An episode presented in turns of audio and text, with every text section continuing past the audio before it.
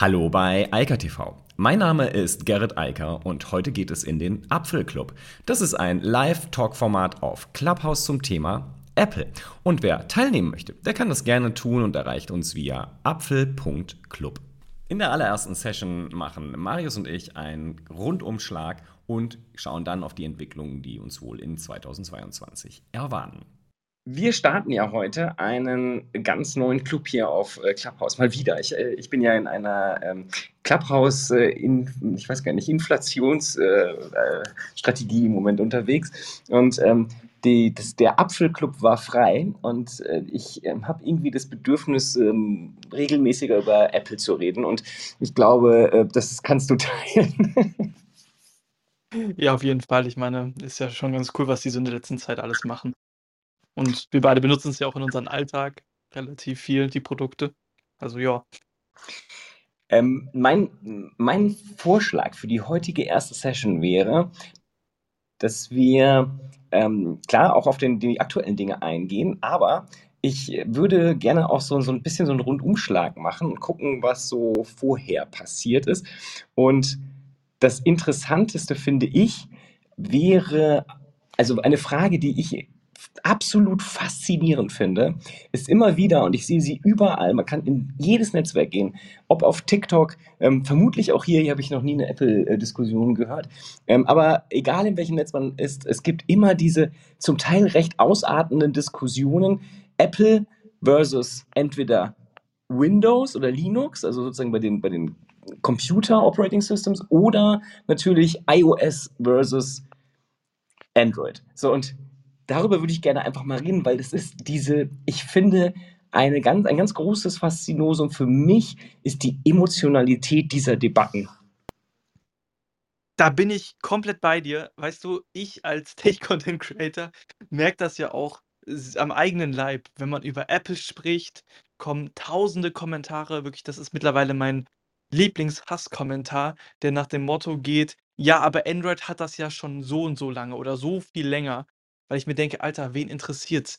Ähm, das wird ja richtig emotional geführt und es, es gibt sogar Accounts, deren einzige Aufgabe ist es, das ein oder andere wirklich dauerhaft zu haten mit Profilbildern und Videos und Kommentaren und so.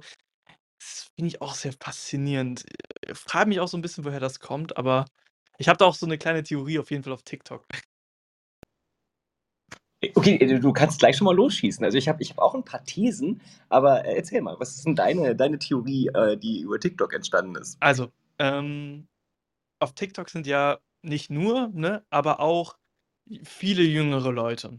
Und ich habe so das Gefühl, es ist so, bei, aber bei PlayStation, Xbox übrigens genau das gleiche, ähm, oder PC-Gamer versus Konsolengamer oder was auch immer. Ich glaube, viele ähm, Also jüngere Menschen auf TikTok, die bekommen von ihren Eltern irgendwann mal das alte Smartphone oder lass es ein günstiges neues Smartphone sein, geschenkt. Lass es egal ob jetzt iPhone oder Android und benutzen das dann und um das selber vor sich zu rechtfertigen, dass sie ja dieses Smartphone benutzen, so sinngemäß, haten sie dann das andere, ohne es vielleicht selber benutzt zu haben, weil ja, anders kann ich mir das nicht erklären, weil ich glaube, jeder, der aktuelle Android-Smartphones oder und aktuelle iPhones benutzt, oder mal benutzt hat oder mal in die Hand genommen hat, wird sehen, dass beides halt okay ist und sich dann am Ende vielleicht in ein paar Dingen halt unterscheidet, aber beides kann man benutzen, beides ist gut. Ist jetzt nicht so, dass das eine der Teufel ist und das andere mega gut. Also das ist so eine Theorie, die ich habe. Was hast du denn sonst noch für Theorien dazu?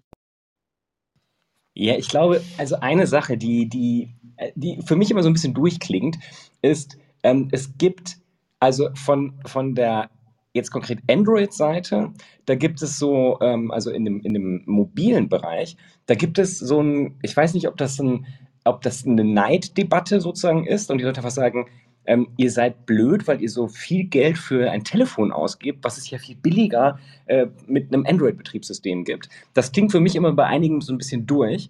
Das passt aber natürlich nicht zum Beispiel in der Betriebssystemdebatte, also bei Computern, weil da ist es häufig so, dass die Diskussion eher ja, auf, auf einer technischen Ebene, ähm, aber auch emotional geführt wird. Aber da ist jetzt keine Neidthematik drin, weil da halt auch viele sehen, dass es halt auch tatsächlich im Zweifel sogar günstiger ist, ein teureres Produkt erstmal zu kaufen, ähm, weil man zum Beispiel IT-Kosten senken kann etc. Aber das ist auch wieder ein anderes Thema. Und da sind halt auch viele äh, die zum Beispiel in der Webentwicklung sind, sind ja so Anfang der 2000er oder manche auch schon Ende der 1990er umgestiegen auf macOS, weil sie damit total nah an halt Linux waren oder äh, nicht an Linux, sondern Unix waren und äh, sozusagen sie sehr nah an dem Webserver entwickeln konnten, ohne halt auf Linux zu müssen. Und ähm, deshalb war da die Diskussion relativ schnell eigentlich passé und deshalb sind ja viele der, der Webentwickler halt auf, eher auf macOS oder auf Linux und ich kenne da persönlich überhaupt niemanden, der zum Beispiel irgendwie einen Windows-Rechner, also einen Windows-Rechner da hätte. Also ehrlich gesagt, das Argument, was du sagst, mit ähm, das Preisargument, höre ich halt bei beiden Arten von Systemen, also bei Smartphones und bei Rechnern im Allgemeinen. Bei Rechnern, da hat sich selbst Elon Musk mal drüber lustig gemacht. Der meinte zu der ganzen Mac Pro-Thematik, den kann man ja bis, ich glaube, irgendwie 64.000 Euro hoch konfigurieren. So sinngemäß, hey, bei mir bekommt hier nicht nur einen Rechner, der genauso stark ist, sondern auch gleich ein Auto dazu. Ähm, aber das beiseite. Also, so habe ich das Gefühl, dass dieses Geldargument, das kommt halt immer, aber das jetzt mal wenn man mal ehrlich ist, ist das ja nicht mehr der Fall. Also, es gibt Android-Smartphones, die in genau der gleichen Preisklasse wie iPhones spielen und wenn man sich zum Beispiel mal 'n iPhone 13 anguckt, nur mal so was ja eines der Top-Smartphones ist, für den Preis bekommt man, wenn man jetzt die UVP sich anguckt, wenige Android-Smartphones, so, weißt du? Also, die halt auch die Top-Modelle quasi sind. Deswegen, also, das Preisargument Sehe ich halt jetzt nicht und auch bei den MacBooks auch nicht mehr so ganz, weil die Apple Silicon Chips haben ja gezeigt, dass sie im Prinzip jeden anderen Rechner objektiv überlegen sind und dieses Programmierargument, das sehe ich übrigens komplett genauso. Also, ich habe ja sowohl 'nen Windows-Laptop als auch 'nen MacBook und ich habe auf beiden programmiert und ich muss sagen, auf'm Mac gerät man einfach in weniger Fehler rein, weil's halt so Unix-nah ist und halt alles viel einfacher im Prinzip geht, wenn man halt programmieren möchte und Sachen installieren möchte und so weiter. Also, meine gefühlte Wahrnehmung auf jeden Fall. Ja gut, ich glaube, es, das hängt natürlich auch immer darauf an. Wie gesagt, ich habe ich hab das ja eingeschränkt schon auf, auf die eher, sagen wir mal, Web-Internet-orientierte Entwicklung. Ähm, da gibt es natürlich auch Ausnahmen, aber es ist natürlich, ich kenne natürlich auch Entwickler, die natürlich Windows benutzen, weil sie halt .NET zum Beispiel einsetzen oder so. Ähm, ich, ich muss doch gerade sagen, ich muss passen. Ich weiß gar nicht, ob man das mit einem Mac machen könnte, also ohne dort wiederum Windows äh, zu installieren, aber keine Ahnung. Und äh, die andere Sache, die hast völlig recht. Also klar, ich meine, gerade wenn man sich auch, wobei da ja dann auch, das ist ja ganz witzig, da, äh, da hört man ja auch äh, einige, die eher so in dem Apple-Lager sind, dann äh, interessante Dinge sagen über die zum Beispiel Google, I, äh, ich wollte schon iPhone sagen, ähm, die, die Google Pixels, wo man halt sagt, okay, die sind halt auch viel zu teuer. Das ist ja immer so eine, äh, eine, aber genau das ist halt der Punkt, was ich am Anfang meinte. Da wird halt so leicht über den Preis diskutiert und dass irgendwas viel zu teuer ist. Und äh, ohne sozusagen, also da geht es wirklich um die Zahl und es geht wenig darum, was man eigentlich bekommt. Und äh, das ist ja auch halt eine ganze Menge Software und eine ganze Menge Dienste, sowohl bei Android als auch bei iOS. Und das dann zu reduzieren auf reine Hardware-Bestandteile und auszurechnen, was so ein Smartphone in der Herstellung einzelner Komponenten kostet, ich, ich kann mich da auch gar nicht mit identifizieren. Ich auch nicht, weil der Preis, also das, weswegen ich Apple-Produkte einsetze, ist halt für mich das Ökosystem. Also klar, es wird bei im Android-Bereich mittlerweile auch viel besser, aber so dieser also dieses klassische Beispiel, was ich immer bringe, ist, ich kopiere einen Satz auf meinem iPhone und oder eine E-Mail-Adresse oder was auch immer und füge den mit Command V wieder auf mein Mac ein. Das hast du nirgendwo anders in der Einfachheit. Und wenn du sowas hast, dann halt nur sehr eingeschränkt. Also, Apple hat ja den großen Vorteil, dass sie halt so 'n großes Ökosystem sind. Es gibt zum Beispiel ähnliche Sachen auch von Xiaomi oder Huawei, aber dann brauchst du halt 'n Xiaomi-Smartphone und 'nen Xiaomi-Laptop. Und das hat ja niemand. Also, weißt du, das ist ja auch so 'n bisschen so 'n Ding. Und Apple, da hat man halt das komplette Ökosystem aus einer Hand. Äh, und das finde ich, da sind wir genau bei dem nächsten Argument, das kommt ja auch immer gerne. Ähm, das ist dann die, die Sache, man würde un, also man würde abhängig in der Apple-Welt und man wäre total unabhängig in der Android, Windows oder Linux-Welt. Und das finde ich auch so eine, so eine Argumentationslinie, die ich zumindest schwierig finde.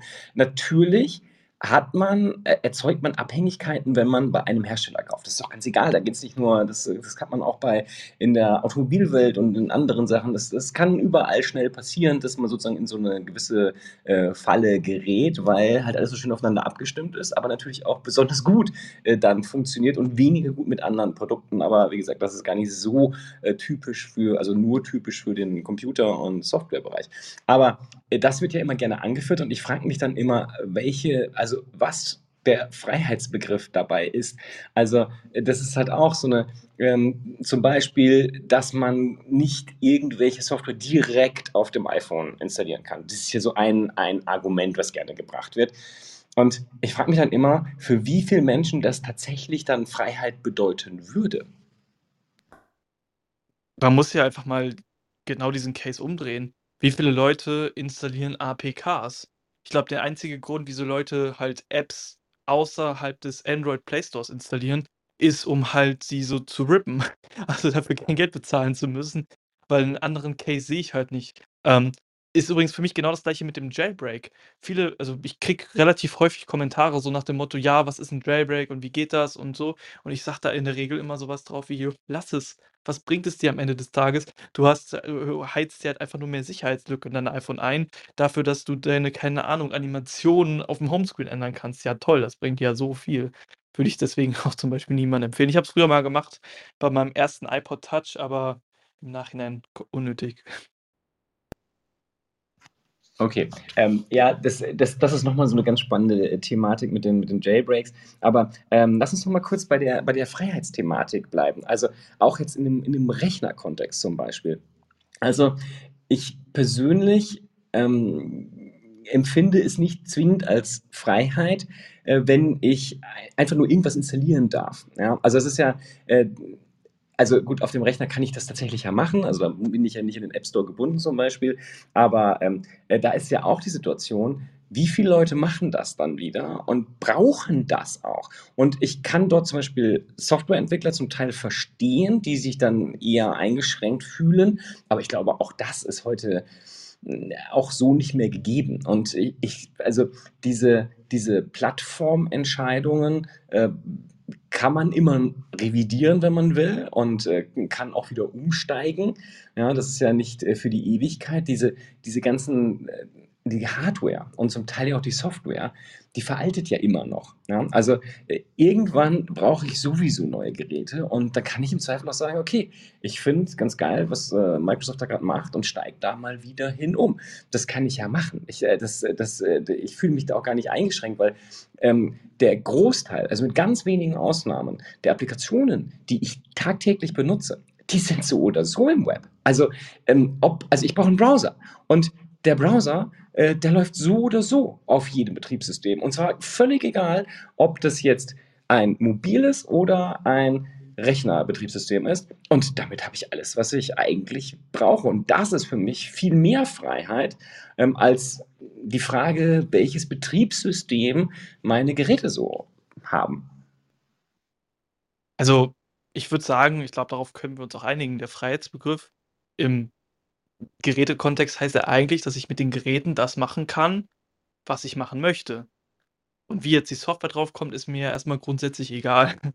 Und, ähm, lieber also okay, jetzt im mobilen Bereich sowieso, aber im lieber spiele ich mir doch die Software über einen zentralen App Store rauf, als über irgendwelche dubiosen Internetseiten, wo ich im schlimmsten Fall aus Versehen das nicht von der Herstellerseite runterlade und dann mir irgendwelche Toolbars oder was auch immer einheize, weißt du? Also und das hast du ja bei beiden Systemen im Endeffekt gegeben. Also, du kannst ja okay, bei Windows jetzt mit dem Microsoft Store auch, aber, ähm, die Software kriegst du halt überall und ja, du hast recht. Die meiste Software ist halt auch für beide also entweder im Web, aber auch für beide Plattformen verfügbar. Also, jetzt außerhalb von Spezialsoftware, mir fällt spontan keine App ein, die ich benutze. Doch eine, Notability, die ich für meine Notizen benutze, die nur aufm Mac verfügbar war oder ist. Du hast, glaube ich, 'n cooles To-do-Listen-Programm, ne? Das nur auf Mac ist. Jipp, das ist eines der eines der ganz wenigen ganz wenigen Applikationen, die wirklich Ähm, obwohl, die gibt's mittlerweile auch die ist, glaube ich, auch das habe ich mir noch gar nicht angeschaut. Ich glaube, da gibt's auch 'ne Web 'n Web äh, aber OmniFocus, ja, ähm, das ist, äh, 'ne Getting Things Done äh, Software, die gibt es tatsächlich ausschließlich, äh, für macOS, iOS und die gibt's halt nicht für für Windows, Linux oder irgendwas anderes. Und, ähm, da gibt es aber ähnliche Software, wobei ich immer noch sagen muss, äh, das ist ich ich sehe ja bis heute keine Alternative, die das so kann, wie ich es zumindest haben möchte. Äh, kann natürlich auch 'ne Gewöhnungssache sein. Ich benutze die jetzt so lang, dass es einfach sein kann, dass ich, ähm, den Wald vor lauter Bäumen nicht sehe, weiß ich nicht. Aber noch mal zu diesem Webthema und diesen App Stores. Ich finde da halt auch wirklich ganz interessant, da hat ja auch ich weiß gar nicht genau, wann das losging. Also, die Diskussion um Web-Apps gab's ja schon ich glaube, die hat in den 90ern schon angefangen und, äh, die ist ja immer da gewesen. Aber heute ist es ja so, äh, zumindest sehe ich es immer stärker, die immer mehr wirklich auch hochwertige Applikationen laufen einfach direkt im Browser und die allermeisten Apps, auch wenn es dedizierte Apps in irgendeinem App Store sind, sind ja letztlich Websites. Ja, also, äh, da gibt es ja fast gar keinen Unterschied mehr. Also, die die Logik ist ja im Regelfall so oder so auf dem Server und, äh, insofern stellt sich die Frage der Betriebssysteme eigentlich immer weniger zumindest, ähm, ich wollte jetzt grad vordergründig sagen, aber das ist falsch, äh, hintergründig. Denn eigentlich stellt sich die Frage für mich dann eher vordergründig und ist fast schon schon zu so 'ner Art Usability und Geschmacksfrage verkommen.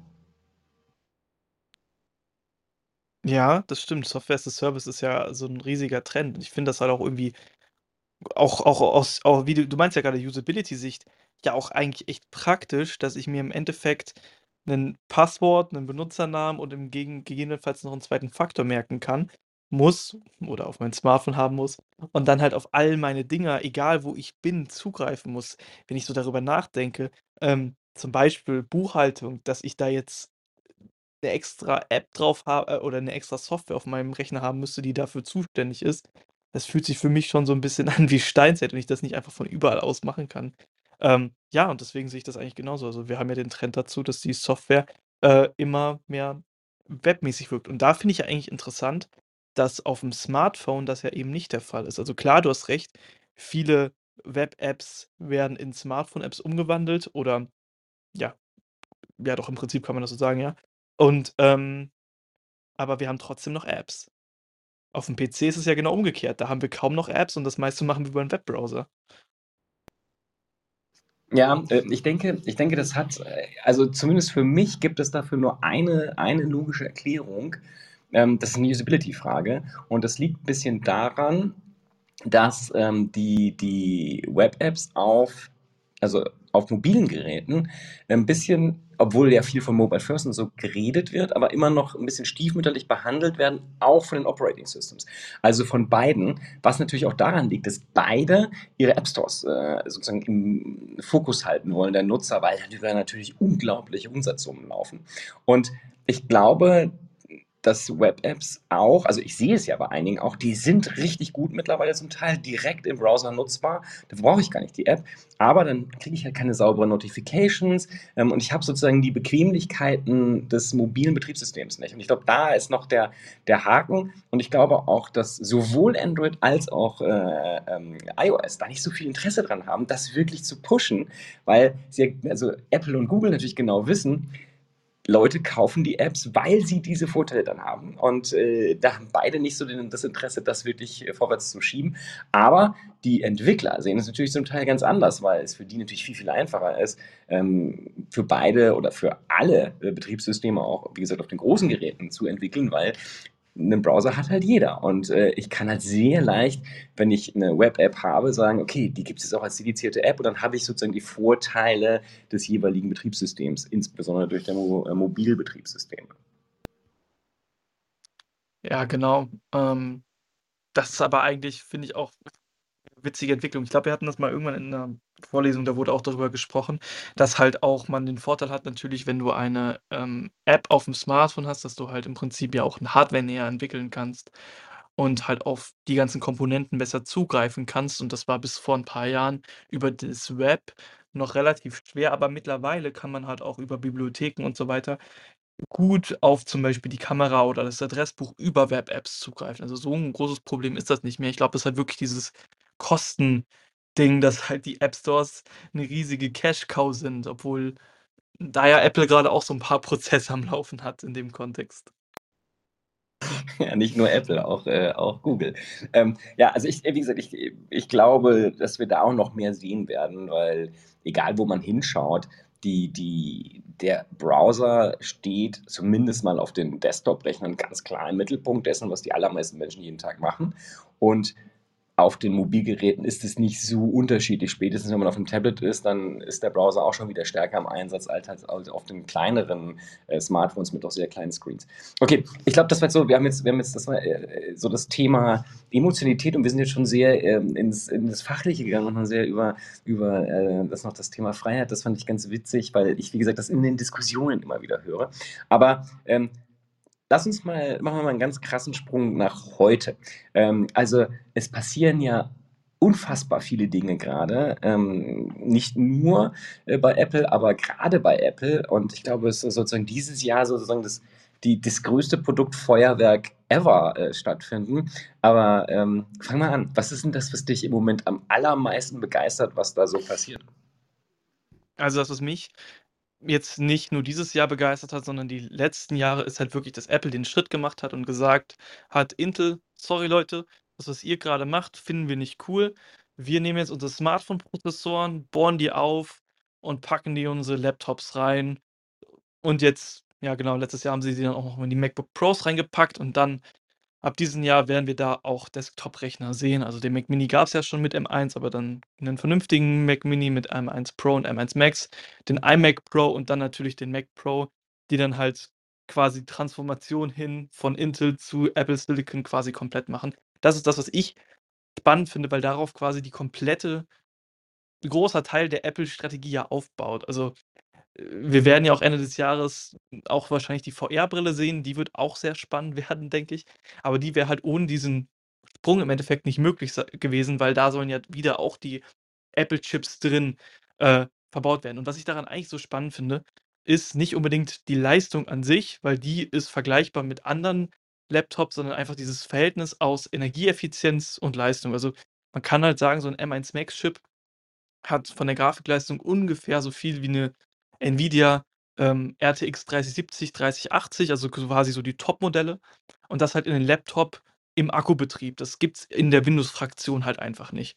Und das ist halt so 'ne Sache, die hat mich schon sehr, sehr, sehr stark beeindruckt, dass man halt quasi nicht mehr vom ja, seinen Arbeitsplatz abhängig ist, sondern quasi Leistung mobil verfügbar hat. Und das fand ich schon sehr beeindruckend. Und wie gesagt, darauf basiert dann halt äh, baut dann halt auch so was auf wie die VR-Brille. Da ist halt so was wie Energieeffizienz mega wichtig. Ich hatte letztens 'ne Quest 2 von 'nem Freund von mir auf, habe damit sehr viel rumgespielt und die war halt schon so, ich weiß nicht genau, nach kürzester Zeit halt leer, weil die halt leergesaugt war. Und da bin ich halt auch gespannt, wie Apple das lösen wird. Aber ja, genau, so sieht's bei mir aus. Wa was findest du so am spannendsten grade?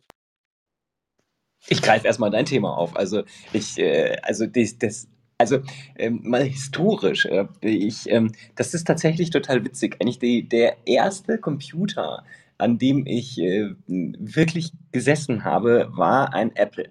Und, äh, das war im Urlaub in England. Und, äh, da war ich noch klein. Und danach bin ich dann sozusagen in die äh, in die klassische PC-Welt abgerutscht und, äh, dann, ähm, umgestiegen auf, ähm, Apple, als Apple den Intel-Chip eingebaut hat. Weil das nämlich erlaubt hat plötzlich, dass ich Software, die ich damals noch brauchte, das ist ja 20 Jahre her, tatsächlich auf dem Mac laufen lassen konnte. So, und, ähm, mittlerweile ist das völlig egal, weil mittlerweile alle meine Software, egal auf welchem System eigentlich läuft, mit ganz wenigen Ausnahmen, OmniFocus zum Beispiel. So, und witzigerweise, als das mit der ARM, also mit der Architektur Chip-Architektur kam, ähm, da habe ich gedacht: „Wie krass, dass Apple, nachdem sie ja auf Intel gesprungen sind, weil halt die ganze Welt ihnen gesagt hat: „Ihr müsst unbedingt Intel-Chips benutzen“, jetzt wieder 'n eigenen Weg geht. Und ich war erst mal ich war ich war wirklich überrascht. Und ich meine, klar, wenn man dann sozusagen sich das anschaut, was da passiert ist, es ist total folgerichtig und total logisch, was sie tun. Und das Interessante ist ja, dass die die Konsequenz dieser ARM-Architektur sich ja jetzt bei allen wiederfindet. Und der der Riesenverlierer in dem Spiel ist ja eigentlich nur Intel, ja? Weil Nvidia versucht ja ARM, also die Firma in UK zu kaufen. Das haben sie jetzt ja aufgegeben wohl, ähm, weil das halt überall auf der Welt wettbewerbsrechtlich ein bisschen als schwierig angesehen wird.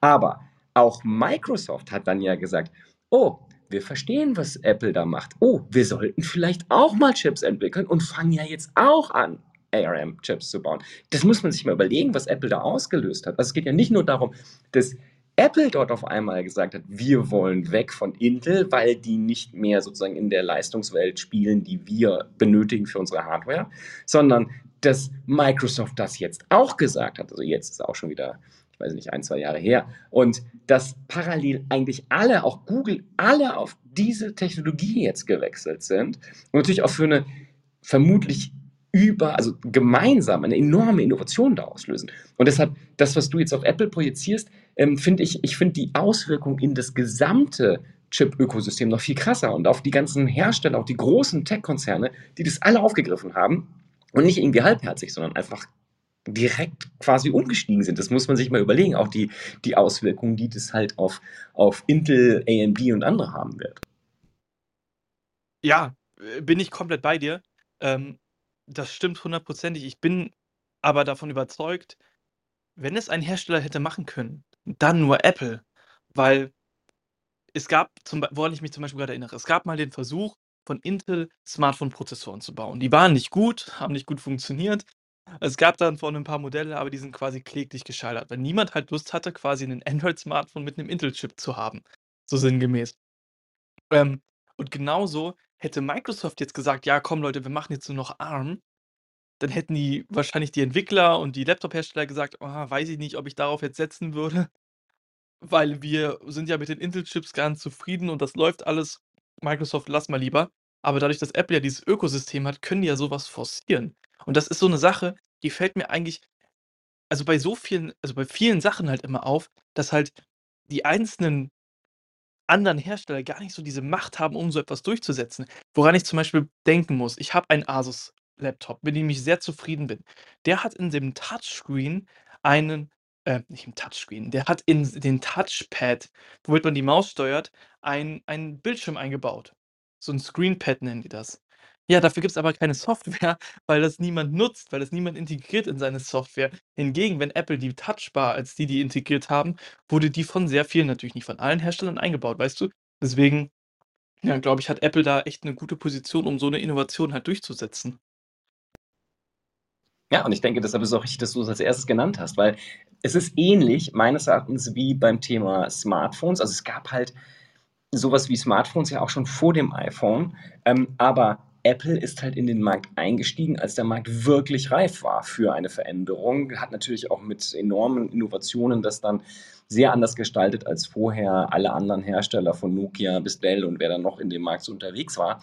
Ähm, aber hier haben wir die gleiche Situation. Also wir haben, äh, wie gesagt, meines Erachtens einen, einen epochalen Wechsel in der ganzen Chip-Thematik weg von dem, äh, was das äh, 4086er Design war, jetzt hin zu ARM. Und ähm, das ist ja keine Kleinigkeit. Und dass die anderen das mitgehen, liegt sicherlich auch an dem, was du sagst, dass, ähm, dass einmal das Ökosystem von Apple da ist, aber halt auch einfach die Marktmacht und vermutlich auch das Aufwachen bei Microsoft und Google zu sagen, okay, Moment mal, wir haben ja das gleiche Problem, was Apple hat äh, mit unseren Mobilgeräten und wir müssen dringend gucken, dass wir uns da in eine andere Richtung entwickeln, weil sonst läuft uns Apple einfach komplett davon. Ja, also wie gesagt, ich, ich bin bei dir, das ist sicherlich eine der, der ganz essentiellen Sachen.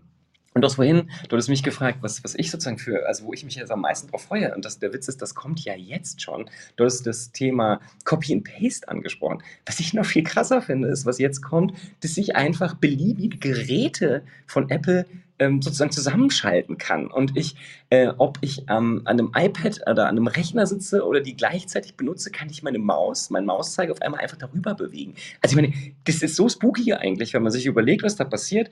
Und ich freue mich halt riesig auf diese Veränderung, weil äh, das ist nur Software, aber es ist einfach so schlau und äh, das wird, glaube ich, für viele das Arbeiten enorm vereinfachen, gerade auch mobil, ja, weil man halt normalerweise nicht einen zweiten Bildschirm dabei hat.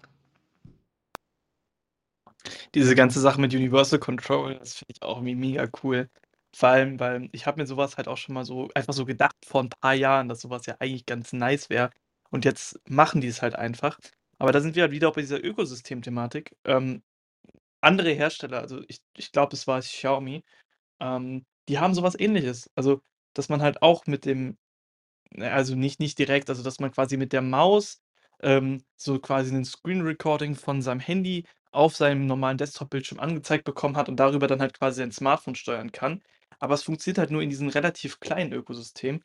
Und hier wird das jetzt halt an Milliarden von Millionen von Geräten ausgespielt.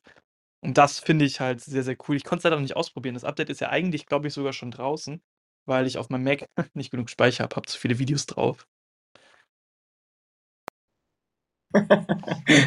Sehr schön. Ähm, ja, also die, die, richtig, das kommt ja mit äh, 15.4, das ist noch nicht äh, draußen, dann kannst du die Entwicklerversion installieren, aber das kommt halt alles jetzt. Das haben die auch vorgestellt und da habe ich gedacht, wow, ähm, ich bin mal gespannt, wie lange das dauert, bis es kommt und das kommt jetzt und ich denke, das äh, wird auf jeden Fall dafür sorgen, dass äh, alle anderen, also insbesondere Android und halt ähm, Windows halt nachziehen müssen. Die haben ja keine Wahl, weil das, das so sehr vereinfacht nochmal, weil Copy and Paste ist schon, äh, ich fand das auch eine total krasse Funktion, die ist ja auch schon alt, ich weiß gar nicht, wie viele Jahre es die gibt, aber dass ich jetzt einfach neben mein Notebook ein iPad stelle und habe auf einfach, kann den ganzen Screen mit benutzen, als wäre das der Screen von dem, von dem iMac, äh, also äh, von dem ähm, MacBook. Die, also äh, da gab es vorher so Apps, die funktionierten so mehr oder weniger gut, ja, und jetzt ist das einfach nativ in dem Betriebssystem drin. Und es geht ja nicht nur darum, dass die Maus darüber bewegen kann, sondern ich kann halt auch dann wieder Copy and Paste natürlich benutzen. Ich kann, ich kann die Applikationen, Dateien einfach hin und her schieben, so als wäre das jetzt ein Bildschirm und ich kann sie beliebig auf den Geräten benutzen. Na klar, ich meine, im Hintergrund läuft natürlich auch die Cloud, aber äh, das ist ja so oder so das, was passiert. Aber ähm, es ist einfach eine super gute Idee, es ist mega gut umgesetzt und ich freue mich halt riesig darauf. Und das ist eigentlich nur eine Kleinigkeit, aber ich glaube, dass sie in der täglichen Arbeit gerade mobil richtig hilfreich sein wird. Und das, äh, das sind so die, die kleinen Innovationen, äh, wo ich denke, juhu, ähm, die, ich freue mich auf so eine Brille und all solche Dinge, aber das ist das, was, was einfach ganz praktisch ist und wo ich glaube, dass Apple da einfach wirklich coole Sachen gerade macht die ich auch aus den anderen Bereichen so nicht höre, also nicht, nicht im Großen, äh, wo das dann angekündigt und auch dann umgesetzt wird. Ja, also da für die Arbeit ist es halt mega praktisch. Also, ich wenn ich wenn ich unterwegs bin, habe ich auch meistens mein MacBook und mein iPad dabei. Und es ist jetzt ja schon so, dass man seinen Screen quasi auf das vom MacBook auf das iPad quasi erweitern kann und dann sein iPad als zweiten Monitor nutzen kann. Und das finde ich jetzt schon mega geil. Also, das ist so eine Sache, die, finde ich, erleichtert wirklich auch schon jetzt den Alltag. Und dieses Universal Control ist dann im Prinzip einfach nur der nächste Schritt. Das ist schon sehr, sehr nice. Ich glaube halt so ein bisschen das Problem ist halt, dass man dass Apple halt quasi sowohl den PC als auch den ja, dass dass das mobile Ökosystem halt stellt. Bei Android ist es ja aber immer diese Kombination mit Microsoft und ich glaube, hätten die am Anfang oder würden die eine bisschen bessere Allianz halt zusammenschließen, dann könnte da auch noch viel mehr gehen, halt auch so eine Sachen. Das finde ich vermisse ich so ein bisschen. Also, was jetzt ja kommt, ist, dass unter Windows 11 man Android-Apps quasi auf Windows nativ nutzen kann. Und das ist da auf jeden Fall 'n guter Schritt, aber die kommen halt zum Beispiel auch aus dem Amazon Store, wenn ich das richtig im Kopf habe und nicht aus dem Play Store. Ja, richtig. Das ist der der die Zwischenlösung erstmal. aber wie gesagt, ich glaube ähm, ich glaube und deshalb ist auch dieser Schritt von von Apple, ähm, einfach sehr klug. Ich glaube, dass wir noch viel stärker sehen werden, dass sich, äh, die Logik, also die eigentliche Rechenleistung ins Netz verschiebt. Ähm, das ist ja etwas, was Google ganz massiv äh, forciert ähm, mit, mit dem äh, Chromium-Thema, äh, mit der Chromium, also mit den Chrome, Chromebooks und der Chromium-Software. Äh, ähm, und äh, die halt sagen, wir brauchen einfach sozusagen wirklich eigentlich nur noch ganz billige Hardware vorne, die der Nutzer stehen hat, weil alles im, aus dem Netz gestreamt wird. Ja, also wir sehen das ja auch bei, bei Spielen. Äh, es, es, findet einfach überall statt. Ob wir Videos konsumieren, Spiele konsumieren ähm, oder halt auch Applikationen konsumieren, wenn man es mal so nennen möchte. Es verschiebt sich halt. Also die, die Rechenleistung findet online statt und man hat nur noch ein Darstellungsgerät. Und deshalb glaube ich auch, dass dieses Universal Control Thema so wichtig für Apple ist, weil sie damit nochmal etwas, also Gründe liefern, warum Menschen sich überhaupt in ein, zwei, drei Jahren oder vielleicht noch ein bisschen darüber hinaus überhaupt zum Beispiel ein MacBook kaufen sollen. Weil Also vor allem ein sehr leistungsfähiges. Das ist halt die Frage, wie lange brauchen wir das wirklich noch? Und ähm, ich glaube, dass sie sich deshalb so positionieren, dass sie einfach sagen, okay, am Ende des Tages ist es trotzdem ein Display mit einer Tastatur und ich kann die, die, äh, das Display entsprechend erweitern und ich bin mir ziemlich sicher, dass wir das auch sehen, dass diese Erweiterung auch in das Thema Augmented Reality dann sich schieben wird ähm, und äh, in Virtual Reality, weil äh, von der Logik her ähm, dieses Zusammenspielen der einzelnen Komponenten hilft Apple ja, alle Produkte zu verkaufen. Und umso enger sie sozusagen das verknüpfen, dass ich die gleichzeitig verwenden kann, desto klüger ist es ja. Also, das ist jetzt eine reine Vermutung, aber es würde mich halt wundern, wenn sie das nicht täten und nicht zum Beispiel ein AR-Headset, also ein, äh, ein AR-Headset, ein VR-Headset und AR-Glasses in Zukunft nicht damit verbinden würden. Das macht ja gar keinen Sinn, wo sie jetzt gerade damit angefangen haben. Es wird hundertprozentig kommen und auch das, was du sagst, dass sich immer mehr Rechenleistung in die Cloud verschiebt, das denke ich, wird auch kommen. Also diese Leistungssprünge, die wir jetzt ja gesehen haben bei den ähm, M1 Pro und M1 Max, würde ich sagen, war einfach so ein Aufholbedarf, dadurch, dass Intel sich halt einfach die letzten Jahre nicht weiter gestiegen hat. Und das wird natürlich auch abflachen. Aber es ist ja heute schon so, dass wir im Prinzip genug Rechenleistung für all das, was wir überhaupt machen können, mit uns rumtragen in unseren iPhones oder auch Android-Smartphones oder Laptops im Allgemeinen. Ähm, und dass, wenn wir halt mehr brauchen, halt auf äh, die Cloud zurückgreifen. Ich finde, das macht halt auch einfach Sinn. Ähm, und zu dieser Sache, dass sich das, äh, hier die, die AR- und VR-Brillen ähm, im Prinzip in dieses, in dieses Ganze integrieren, ich denke, das wird halt kommen. Also ein Use Case, den ich halt mit der Quest letztens getestet hatte und der auch halbwegs gut funktioniert hat, war halt die Sache, man setzt diese Brille auf und hat dann halt mehrere neue virtuelle Monitore. Ähm, das fand ich halt für mich schon sehr beeindruckend. Ähm, ja, und ich würde mir sowas halt auch gerne wünschen. Ich kann mir sehr gut vorstellen, dass es so kommen wird. Also, ich setze meine Brille auf und habe plötzlich statt einen MacBook-Monitor, keine Ahnung, sechs. Ja, und trotzdem, äh, das ist ja zum Beispiel bei, bei äh, Facebook Quest Workspace, ist ja auch so, dass es da ja auch explizit schon wieder Hardware-Tastaturen gibt, ähm, weil es halt offensichtlich immer noch einfacher ist, äh, auf einer Hardware-Tastatur zu tippen, äh, als auf einer virtuellen Tastatur, die einem nur in einer augmentierten oder virtuellen Realität angezeigt wird. Und genau das, glaube ich, wird Apple halt auch bei diesem Universal Control-Teil denken und sagen, ist klar, ich will ja, dass Leute sich das MacBook kaufen, weil sie halt doch immer noch gerne einfach so eine Art Schreibmaschine haben mit einem Bildschirm. Aber wenn die halt zum Beispiel ein Headset aufhaben, brauchen sie trotzdem wieder eine Tastatur und dann schalte ich die Dinger halt direkt zusammen. Fertig. Und ich habe, also ich sehe dann ähm, am Ende des Tages virtuell die, die Tastatur, habe aber eine Hardware-Tastatur, die ich benutzen kann. Ja, das ist ja genau das, was Facebook und dem Workspace schon macht. Ähm, und wie gesagt, ich glaube, da sind die, die Möglichkeiten wirklich schier unendlich, wie man die verschiedene Hardware, also die verschiedenen Hardware-Komponenten koppeln kann durch Software. Und ich glaube, dass wir gerade nur den Start von dem sehen, was da kommen wird, was für mich halt äh, einfach total logisch ist, äh, weil ähm, reden wir mal über äh, das iPhone, da haben wir noch gar nicht drüber geredet. Ähm, meine These ist, ähm, wir haben gerade sozusagen Peak-Smartphone und nicht nur iPhone, sondern wir äh, irgendwo in den, äh, vielleicht sind wir schon da oder vielleicht in den nächsten Jahren werden wir sozusagen den Höhepunkt sehen in Verkaufszahlen und äh, ja, ähm, auch Nutzung. Also, mir fehlt so, fehlt so ein bisschen die Fantasie, wie sich Smartphones noch weiterentwickeln sollen. Ähm, ich hatte jetzt in der letzten Zeit viele verschiedene so in der Hand und ich muss sagen, klar, softwareseitig unterscheiden die sich alle, aber bei Ende des Tages äh, werden die alle für die gleichen Sachen benutzt und können auch alle ungefähr das Gleiche, egal auf welches Betriebssystem jetzt. Deswegen würde ich dir, also von der Nutzung hundertprozentig sind wir bei Peak Smartphone, es gibt nur noch marginale Änderungen. Das nächste Ding, was jetzt gerade so hochgehypt wird, sind ja die faltbaren, aber das war es dann halt auch irgendwann wieder. Ähm, und von den Verkaufszahlen ja sowieso. Die sind ja jetzt ja schon extrem hoch. Ich glaube, der Smartphone-Markt ist dieses Jahr noch mal so minimal gewachsen, aber halt auch nicht so krass. Ja, also es ist, äh, es ist immer noch eine leichte Wachstumsrate drin, aber wie gesagt, ich glaube, also wenn da jetzt nicht irgendwas wirklich, wirklich Großes kommt, also eine wirklich große Innovation in den Geräten nochmal. Und du hast gerade auch schon gesagt, ich ich sehe es halt auch nicht. Das mit dem Falten ist nett, größerer Bildschirm, äh, die Kameras werden besser und so weiter und so fort.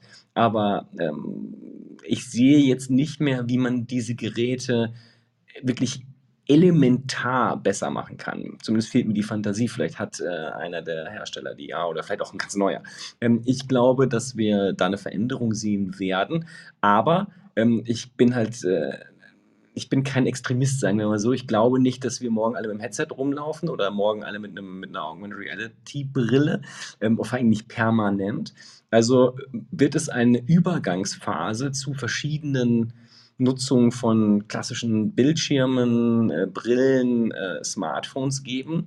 Und ich glaube, dass Apple sich da auch positioniert, um genau diese Entwicklung möglichst frühzeitig vorwegzunehmen und auch nicht so schwierig zu machen. Das ist ja eigentlich äh, für mich zumindest das, das größte Highlight an allem, was Apple in den letzten Jahrzehnten gemacht hat. Entwicklungen, die schon da waren und auch wo der Markt ganz offensichtlich reif war, äh, so zu Ende zu denken, dass das zu unglaublichen Veränderungen geführt hat, äh, die vorher zwar einige schon tendenziell gesehen haben, aber nicht richtig greifen konnten, also nicht in Produkten, Services und Software sehen konnten. Und ich glaube, dass wir da auch gerade wieder sind und dass das alles so die Vorboten sind von einer, äh, einem universellen Umgang mit, mit Technologie, die halt immer permanent verfügbar ist, in der einen oder anderen Form und miteinander interagieren können muss, weil wir halt nicht ständig ein dickes, das wird klein dünner werden, aber ein dickes äh, äh, VR-Headset aufsetzen wollen.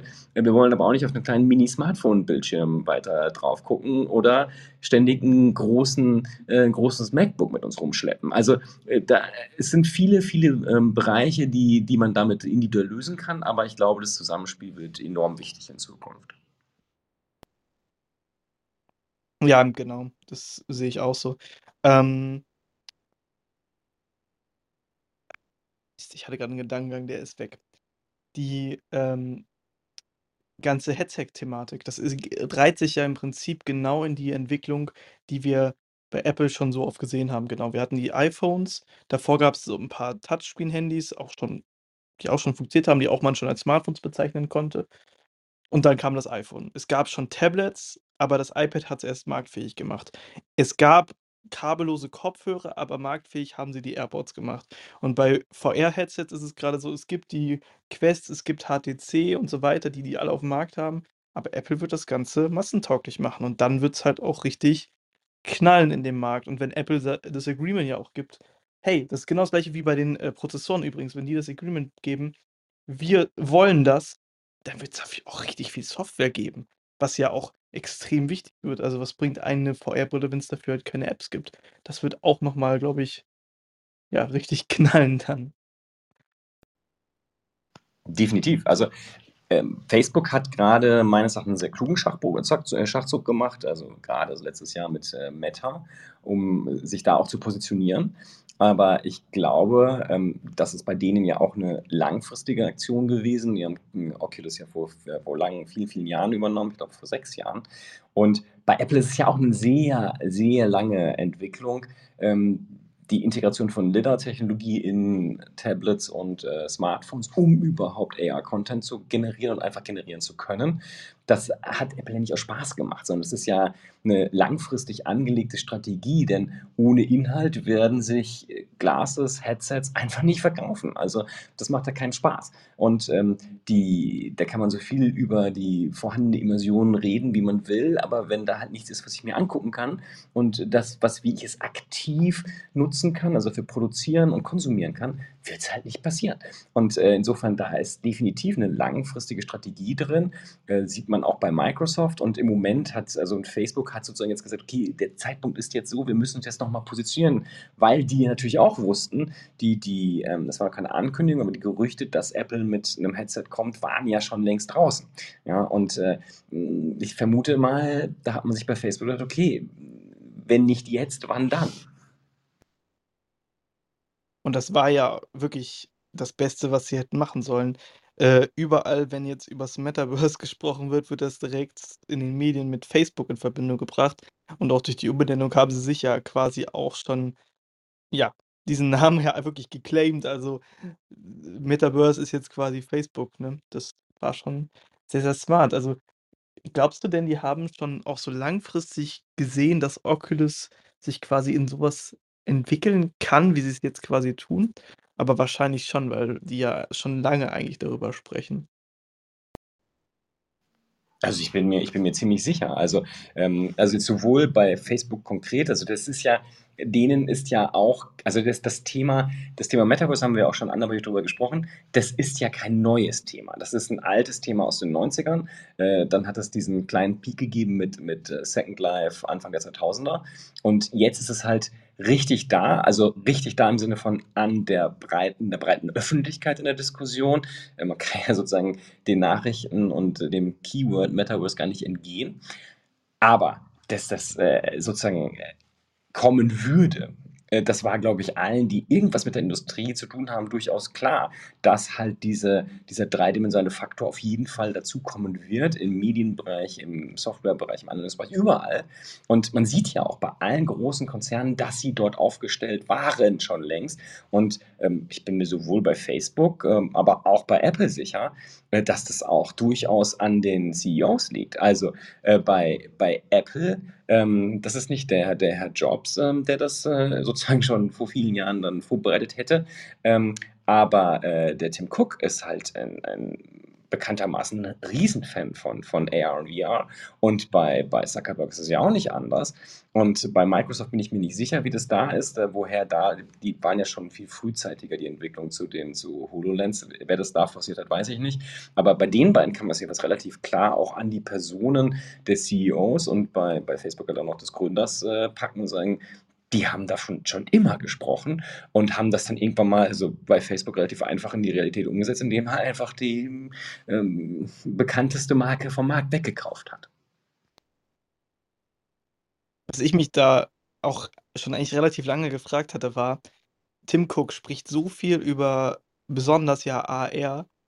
Wann kommt denn da endlich mal was? Klar, wir haben die LiDAR-Sensoren jetzt schon seit mehreren Generationen in den iPhones, aber wann kommt denn da jetzt was? Und ich bin richtig gehypt so 'n bisschen, dass da dass die das jetzt dieses Jahr scheinbar wirklich forcieren, weil klar, es gab AR-Anwendungen immer so 'n bisschen in iPhones, in der IKEA-App, in Instagram Stories, in der Maßband-App oder so, aber jetzt halt nie so krass und auch mit so 'nen großen Use Case. Deswegen bin ich da gespannt auf jeden Fall, was da kommt.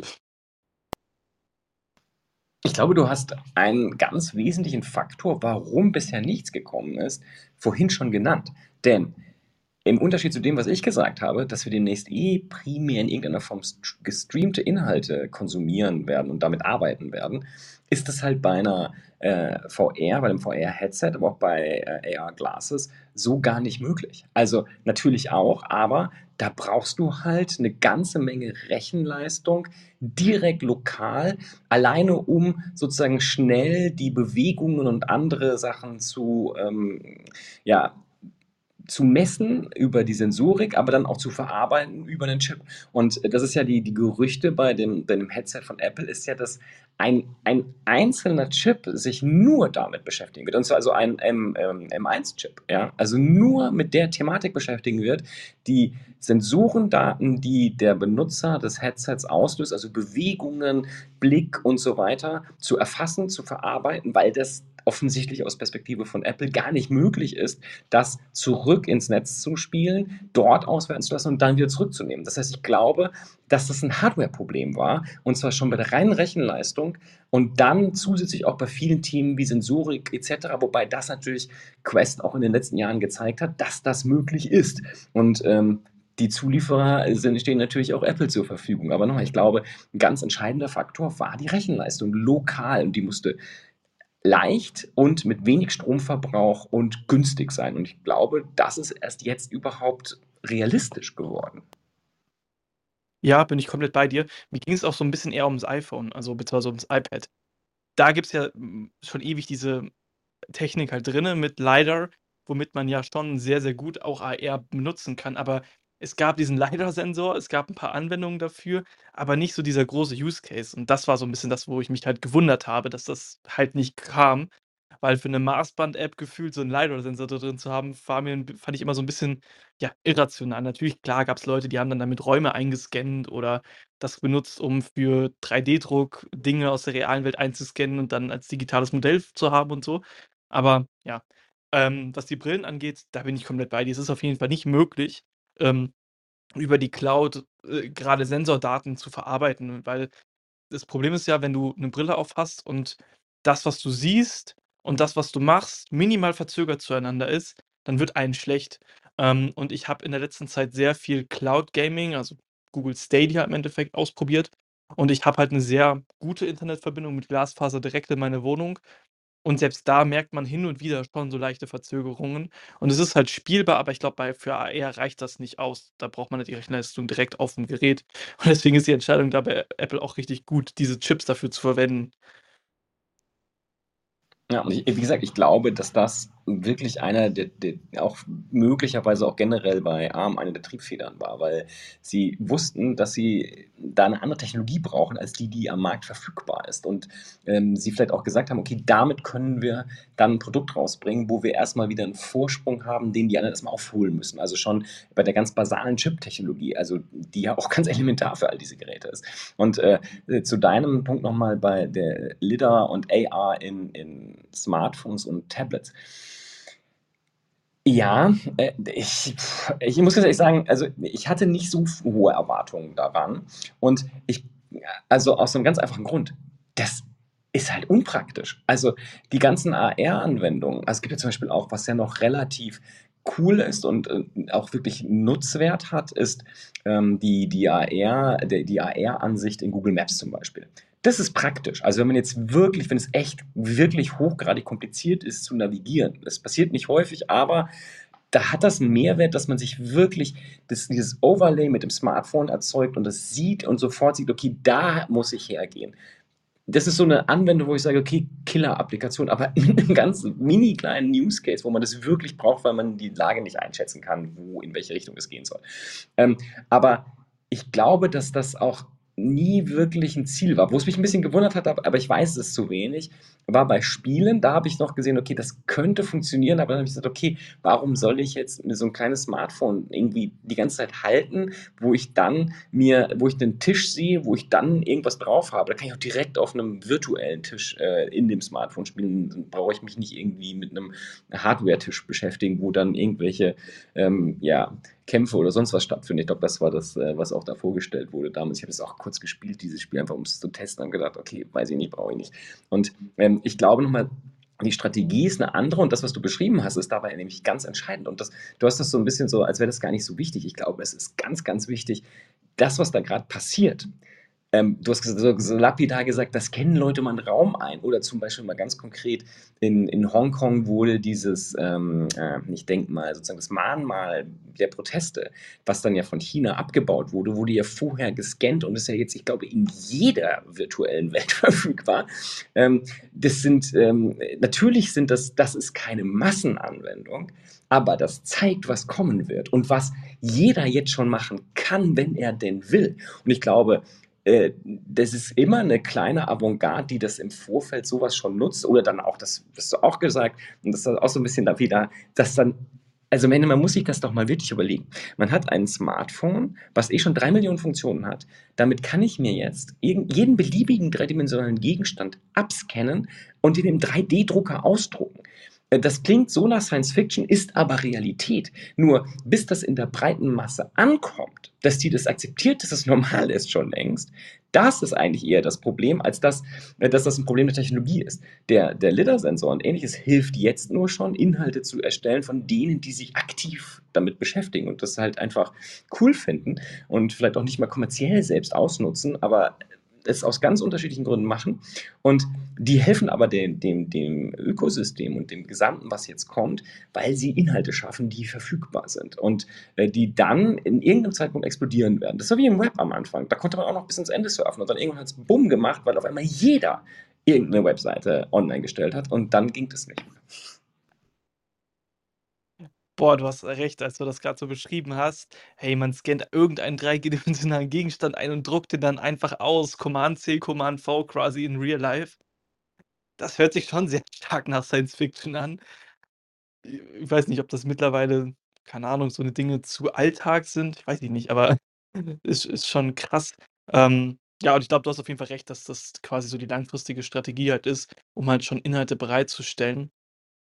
Am Anfang hat sich das halt, fand ich, so 'n bisschen, ja, wie gesagt, so random angefühlt. Übrigens, ähm, zu dieser Sache mit, äh, AR-Nutzung. Als ich damals Pokémon Go gespielt habe, da war ja auch diese kleine AR-Komponente drin mit, dass man halt die Pokémons in der Kamera halt quasi fangen kann. Ich habe das ausgestellt, weil mich das irgendwann einfach genervt hat. Da habe ich das lieber einfach, äh, quasi die Pokémons in der virtuellen Welt gefangen. Ja, weil's effizienter ist. Also, das sind halt Sachen, die genau, die müssen erst noch, äh, passieren. Aber übrigens, du hast grad gefragt, äh, äh, also, ganz konkret kann sich jeder anschauen, was äh, was äh, wo das wirklich häufig mitgemacht hat. Äh, Polycam, das ist die App.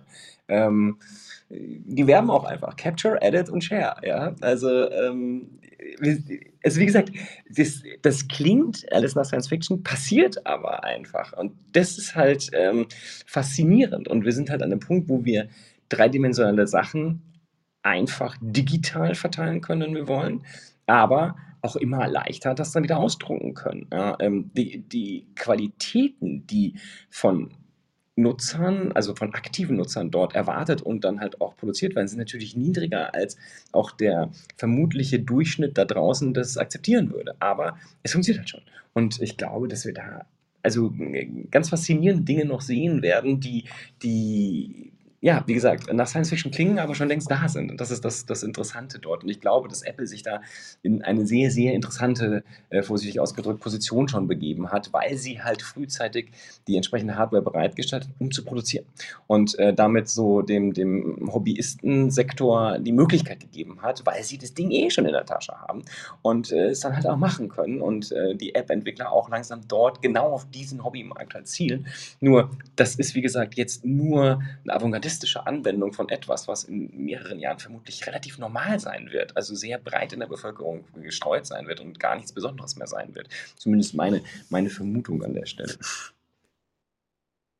Hm, ja, das das denke ich halt auch. Also, spätestens halt, wenn, ähm, virtuelle dreidimensionale Objekte ja quasi durch AR-Brillen zu unserem Alltag gehören und auch der normale User so was halt im Endeffekt hat und nicht halt nur irgendwelche Leute, die das, ja, als Hobby oder so betrachten.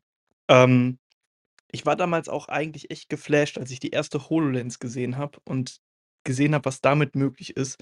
Ähm ich denke, dass ich hoffe, dass Apple das hinbekommt oder generell andere Hersteller, so 'ne so 'n Niveau wie so 'ne HoloLens halt in ein schickes Design zu packen. Das wäre halt echt der Gamechanger. Ich bin ich bin sehr gespannt. Also, ich bin ich bin eigentlich also, äh, ich äh, ich bin ich bin ganz gespannt, was da alles so kommen wird dieses Jahr. Also, sowohl beim Thema großer iMac als auch, äh, bei beim Thema Mac Pro, wobei das äh, dafür bin ich nicht die Zielgruppe, aber, äh, ganz besonders halt auch in den ganzen Nebenkriegsschauplätzen, ja, also, ähm, und natürlich bei Glasses und und, ähm, VR-Headset. Und ja, es muss also, die Dinger müssen leichter sein. Das habe ich ich äh, ich habe auch nichts dagegen, wenn Apple erst nächstes Jahr so 'n Ding rausbringt und das dann wirklich funktioniert. Und ich glaube, das werden sie auch tun. Sie werden das erst dann bringen, wenn sie, hm, sehr sicher sind, dass sie das in 'n breiten Massenmarkt reinkriegen.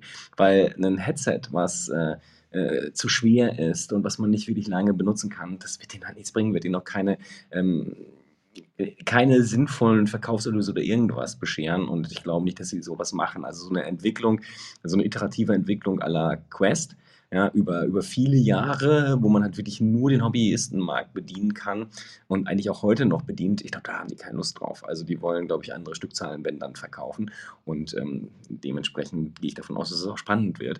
Und ja, also, es muss halt also, ja, Microsoft HoloLens ist 'n cooles Produkt, aber damit will ich nicht viele Stunden durch die Gegend rennen aktuell, ja. Also, das, äh, muss sich halt auch weiter innovieren und da müssen auch Iterationsstufen rein oder auch 'n kleiner Sprung, wo man sagt: „Okay, jetzt ist es so cool, dass ich das, äh, einfach tragen kann.“ Und grad beim Thema Glasses, ich meine, wir sind haben wir oft schon drüber gesprochen, wir sind beide Brillenträger. Wir also, ich für mich wäre das die die größte Innovation, wenn ich in meiner normalen Brille Overlays hätte, die sinnvoll sind, ähm, und die mich unterstützen beim Arbeiten und einfach so im Leben. Und, äh, sobald das eine vernünftige einen vernünftigen Formfaktor hat, äh, wird das auf meiner Nase sitzen, ja. Ähm, das steht für mich völlig außer Frage. Und, ähm, ich glaube auch da, dass Apple das eher schaffen wird als andere, die weil sie halt 'n anderen Anspruch haben an die Marktgröße und auch an die Produktqualität. Aber halt auch vom Cash. Ich meine, sie sind das reichste Unternehmen der Welt und sie sind ja auch dafür bekannt, dass sie halt nicht nur, ähm ja, quasi Dinge zum Funktionieren bringen wollen, sondern halt auch den Designaspekt nicht vernachlässigen. Ähm, man kann halt Apple haten, wie man will, aber dass diese Dinge scheiße aussehen, kann man halt wirklich nicht behaupten, außer vielleicht, äh, bei den ersten AirPods. Da haben sich ja die Geister gestritten, obwohl am Ende die eigentlich auch, glaube ich, alle halbwegs okay fanden. Ähm, ja, deswegen wird so was halt auch erst kommen, wenn's halt gut aussieht. Bei 'ner VR-Brille ist das ja 'n bisschen was anderes. Die setzt man ja wahrscheinlich eher in seinen 4 Wänden auf.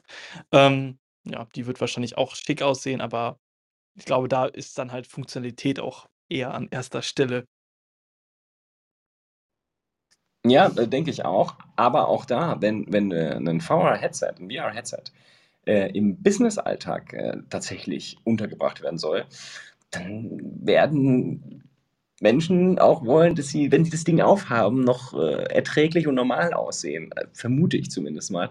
Und bei Glasses sowieso. Aber da habe ich halt auch äh, da bin ich ziemlich guter Dinge, wenn Apple Glasses rausbringt, dann werden die das wird ein modisches Accessoire sein. Das ist halt deren die haben immer durch die Bank versucht und meist auch geschafft, also auch schon in den 90ern Produkte zu bringen, wo die Leute halt eben nicht nur die Technologie gesehen haben, sondern das immer auch als ein Accessoire modischer Art angesehen haben und das haben wollten, weil es ihnen irgendeinen Coolness-Faktor gegeben hat. Und ähm, das wird ja gerade bei einer Brille äh, ganz äh, entscheidend sein, dass Leute das tragen. Also wie gesagt, ähm, es gibt äh, viele Frauen und auch Männer, die zum Beispiel eine Apple Watch nicht wegen der Technologie tragen, sondern weil das halt ein Statussymbol ist, äh, ganz unabhängig von der Technologie. Und bei der Brille ist das ja noch mal 'ne ganz andere Sache, weil das verändert halt, wie Leute aussehen. Und äh, ganz also an der entscheidenden Stelle, wo man am Anfang, wenn man jemanden kennenlernt, drauf achtet. Ja, also ähm, das ist nichts, was schlecht aussehen darf. Genau, also ich glaube, das Thema haben wir aber eigentlich ganz gut so abgearbeitet. Die Zukunft der VR wird oder auch AR wird auf jeden Fall sehr, sehr cool sein und auf jeden Fall 'nen Teil der Strategie sein, ähm, die Apple, aber auch andere Hersteller langfristig verfolgen. Ähm, was ich jetzt vielleicht noch so so 'n bisschen als off topic, äh, interessant finden würde: Was für Produkte benutzt du sonst so in deinem Alltag, die du so integriert hast von Apple? Äh, Hardware, ja, ähm, gut, ich meine, ganz klar, ich habe ich habe, äh, äh, Siri verfolgt mich überall, also wirklich, äh, blinkt auch grad schon auf, äh, interessant, ähm, äh, wo wo ich sozusagen gehe und stehe. Ähm, ich weiß, es ist nicht der der beste digitale Assistent, aber, äh, sie tut das, was ich will und, ähm, schaltet hier und, äh, im Büro, ähm, meine Geräte an und aus und tut ähnliche Dinge. Also, das ist sozusagen etwas, was ich was ich wichtig finde. Aber das wäre vielleicht auch übrigens das äh, wir können das mal wir wir, äh, drehen das mal in den Bereich, was Apple alles nicht kann. Ja, also ich beantworte deine Frage erst mal noch. Also, da wäre zum Beispiel etwas, wo man drüber reden müsste, da muss Apple innovieren, weil das funktioniert nicht so gut wie das, was zum Beispiel Alexa und, äh, Google, ähm, so liefern. Ähm, was habe ich noch an Produkten? Klar, ich meine, Mac, MacBook, äh, Tablet, äh, Smartphone, das ist alles sozusagen permanent um mich herum. Ähm, ich muss ganz ehrlich sagen, dass die die beiden Geräte, die ich am allermeisten benutze, das liegt allerdings auch natürlich jetzt ist 'n bisschen Corona-bedingt, sind tatsächlich, äh, iMac und Smartphone. Äh, Tablet und MacBook haben halt so 'n bisschen Schattendasein seit 2 Jahren. Ähm, aber okay, äh, das, äh, ist sozusagen nicht das Problem der Hardware, sondern der Umstände, dass die Mobilität sich halt verändert hat. Und, ähm, ich glaube, dass, äh, diese dieses Zusammenspiel, dass da, wie gesagt, ganz, ganz spannend wird, wenn es wieder mobiler wird, grade zwischen Tablet und und, ähm, MacBook. Aber, ähm, mein Gedanke grad noch mal, äh, Produkte, die, ähm wo Apple meines Erachtens dringend, äh, nachlegen muss, weil sie da 'n ganzen Markt einfach, äh, verpennen und wo sie auch im Moment was tun, ganz interessante Sachen, einfache Sachen machen. Ähm, äh, da, äh ich will natürlich von dir auch wissen, welche was du so, äh, da an Hardware um dich herum, äh, hast überall. Aber, ähm, wo ich mir wirklich Gedanken mache, wo andere Firmen, zum Beispiel Microsoft oder Amazon, viel, viel, viel besser positioniert sind, selbst Google, ist halt das Thema Cloud. Wir haben vorhin drüber gesprochen, das ist sozusagen etwas, wo sich alles hin verlagert. Und Apple ist dort meines Erachtens schlecht aufgestellt. Die sind eigentlich faktisch gar nicht, äh, in so klassischen Cloud-Diensten gar nicht also Business-Cloud-Diensten überhaupt nicht, äh, verfügbar.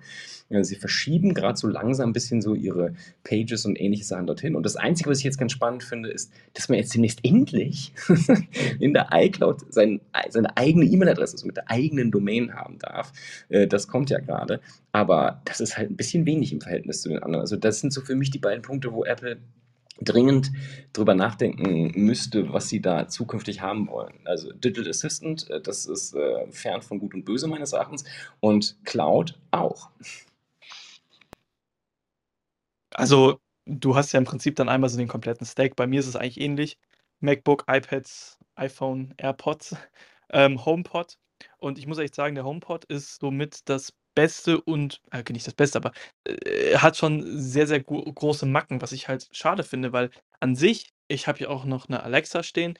Äh, hoffe, die ist jetzt nicht angegangen. Doch, sie ist angegangen, äh, hat aber nichts gesagt. Ähm, die versteht mich viel schlechter. Der HomePod versteht mich, wenn ich durch das ganze Haus durchrufe. Nur die Antworten, die er liefert oder die Siri dann liefert, sind halt meistens einfach blöd. Da hast du auf jeden Fall komplett recht, die müssen, äh, verbessert werden. Grade weil Apple ja auch ihr eigenes mit HomeKit, ihr eigenes Home-Ökosystem haben, was auch teilweise stiefmütterlich behandelt wird. Man kann zum Beispiel, wenn man Fenstersensoren hat, diese nicht auf gepick auf gekippt stellen, weil's das halt einfach in den USA nicht gibt. Da wäre es halt cool, wenn Apple das auch auch 'n bisschen öffnen würde. Aber mal gucken, da gibt's ja auch grad diese ganze Thematik mit Matter, also nicht Meta, sondern den neuen Smart Home Standard. Ähm, genau. Und was du sagst, du Cloud, ey, da bin ich auch bei dir. Ich meine, wenn man sich die G Suite anguckt mit Pages äh, nicht Pages, ähm, hier Google Drive und, äh, Tabellen, Google Tabellen und, äh, heißt das denn? Google Docs und so weiter. Das ist ja wirklich 'nen guter Konkurrent zu den Office-Produkten von Microsoft. Und das sehe ich halt bei Apple nicht so wirklich. Ähm, noch 'ne Kleinigkeit, die ich teilweise nicht nicht ganz so gut finde, ist, äh, dieses, ähm, automatische Wechseln bei den AirPods. Die, ähm, ja, funktioniert, finde ich, nicht immer so hundertprozentig zuverlässig, aber sonst fällt mir, glaube ich, grade nichts sonst ein, was noch verbessert werden müsste. Oder hast du noch was?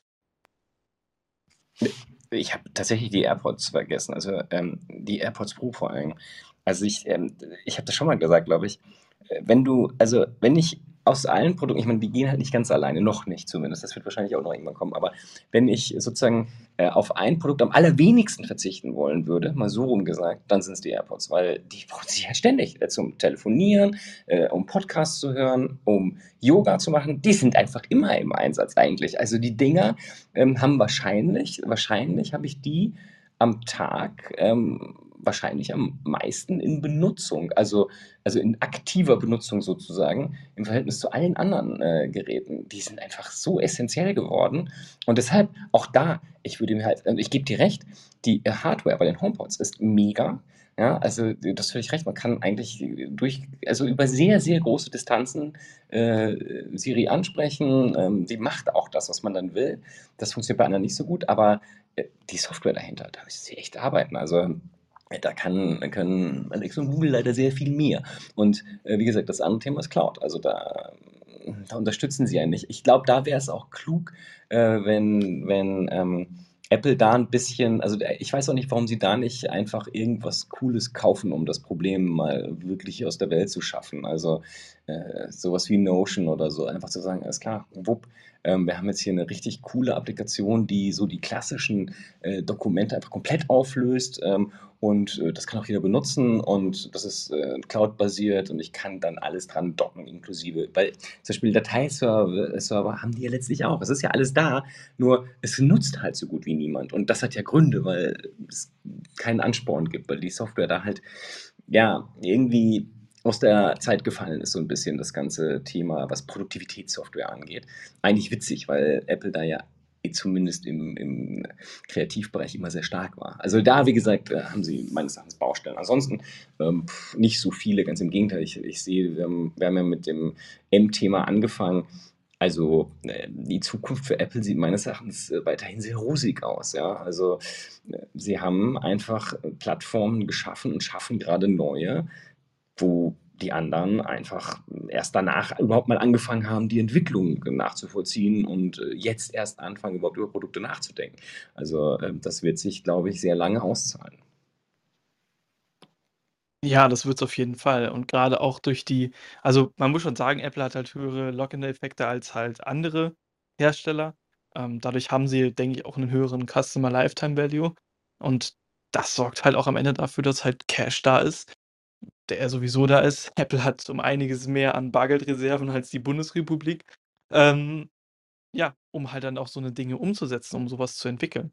Und es steht ja auch noch so 'ne Sachen wie zum Beispiel das Auto die ganze Zeit so wie so 'ne schwebende Wolke über uns. Bin ich auch gespannt, was da kommt. Ich könnte mir vorstellen, dass da halt die Chips, die die jetzt halt haben, auch so 'n quasi 'ne Grundlage sein könnte für diese ganzen AI-Sachen, die in so 'nem Auto wichtig sind. Aber ich glaube, das wäre 'n Fass, äh, was wir jetzt nicht unbedingt noch mal aufmachen müssen. Ne, ich finde ich finde, die sind ganz gut. Ich finde ich finde auch ich glaube, dass es 'ne gute erste Session ist. Das das mir gefällt das richtig gut. Wir haben, äh, wirklich viele wichtige Themen. Wir haben auch so die Negativseiten haben wir auch noch jetzt abge abgehakt. Ähm, und ich glaube, da gibt's noch mehr. Der der Marc wird sicherlich irgendwann mit dazukommen und dann wird er uns, äh, den Kopf hauen, was wir alles vergessen haben, worüber man schlecht reden könnte. Ähm, zum Auto noch kurz. Ich persönlich also, mein Problem damit ist, ich habe mittlerweile überhaupt keinen Drive mehr im Wahnsinn, was das Thema Autos angeht. Ähm, ich hoffe, wenn Apple dort was macht, ist, dass die mehr so 'n Entwicklerkit für die etablierten Hersteller anbieten. Ich glaube, das Thema Auto, wie wie es heute das ist definitiv Peak. Also, ich glaube, da sind wir wahrscheinlich schon über den Peak drüber. Also, das Thema Auto wird sich komplett also, wirklich radikal verändern. Aber das wie gesagt, da können wir 'ne ganz eigene Session zu machen. Und, ähm, ich glaube, dass Apple dort also, es wird keinen Spaß machen, Autos herzustellen, weil, wie gesagt, wir sind da auf dem Weg in den in den abwärts, in den äh, zum Tal. Ähm, und warum sollte man in einen Markt einsteigen, der der kleiner wird? Also, das macht halt keinen Spaß und, äh, wo auch alle davon ausgehen, dass der kleiner wird. Also, kann ich mir nicht vorstellen. Und, äh, autonome Teile, da ist Waymo so weit. Ich ich weiß nicht mal, ob, äh, Apple da 'n wirklich breiten Test aktuell laufen hat. Ich weiß, dass es immer diese Autoabteilung gab, die war immer in der Gerüchteküche, da sind Leute eingestellt, dann wieder rausgesch also, freigestellt worden, dann wieder eingestellt. Ich habe keine Ahnung, wie der aktuelle Stand nicht mal der der der, ähm, ja, der Diskussion darüber ist und der der Rumors. Ähm, ich meine, mach ein Abschlusswort und erzähl uns, was der aktuelle Stand da ist. Aber, ähm, ja, ich glaube, wie gesagt, wir haben 'ne gute Session hier hingelegt.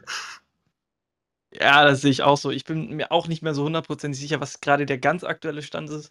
Ich glaube, letztes Jahr gab's Gespräche mit diversen, ich glaube, japanischen Autoherstellern, aber die sind halt alle, soweit ich das im Kopf habe, nicht erfolgreich gewesen. Und du hast halt recht, die Mobilität wird sich komplett radikal ebenfalls verändern. Wir werden sehen, dass wir Dinge also, wir haben jetzt ja schon in Großstädten dieses ganze Carsharing-Thema, was ja breit genutzt wird. Ich würde mir in der Großstadt auch nie nicht kein Auto mehr kaufen, wenn ich ehrlich bin, sondern dann, wenn ich irgendwo hin muss, mit der Bahn fahren oder lieber 'nen Auto mieten. Das ist wahrscheinlich, total günstiger, als wenn ich da, äh, keine Ahnung, 'n Auto für, was weiß ich, 30 bis 100.000 € abbezahlen muss oder, ja, bar bezahlen muss oder wir halt langfristig halt die Robotaxis sehen, sprich Waymo oder Tesla oder so, ähm, die da ja schon wirklich weit sind, also und ja auch teilweise heute schon autonom fahren. Ähm, ja, genau, deswegen glaube ich auch nicht, dass Apple da unbedingt, äh, ja, was machen würde. Und ich glaube, diese Idee Entwicklerkit ist wahrscheinlich da der Way to go. Genau, aber fand ich auch grundsätzlich also, fand ich 'ne sehr, sehr gute Session. Niemand kann uns vorwerfen, dass wir blinde Fanboys sind, die nur Vorteile nennen. Genau, und bin gespannt, worüber wir als Nächstes beim nächsten Mal sprechen. Nein, ich glaube ich glaube, blinde Fanboys sind wir wirklich nicht. Äh, hat auch wirklich super viel Spaß gemacht. Ich freue mich auf die nächste Session und, ähm, ich hoffe, dass zum Beispiel der Oliver oder der Marc mit dazukommen. Marc ist ja auf jeden Fall, ähm, Appleisiert, aber ha äh, sieht das viel kritischer. Ähm, Oliver ist ja sozusagen, äh, ich will nicht sagen ein Gegner, aber er steht auf jeden Fall der Sache nicht so nah. Da äh, da werden wir dann sicherlich sehr, sehr interessante, äh, Diskussionen bekommen und, äh, auch noch andere negative Schattenseiten besprechen können. Okay, Marius, ähm, vielen lieben Dank. Ähm, ich wünsche dir noch 'n schönen Abend und ich sage mal bis bald. Ich danke dir, ich freue mich und ich wünsche dir auch 'n schönen Abend. Danke. Das war Eika TV, frisch aus dem Netz. Unter eika.tv findet sich das Videoarchiv und unter eika.club finden sich die Podcasts. Via eika.news finden sich immer die aktuellsten Tech-News und vielfältige Kontaktmöglichkeiten.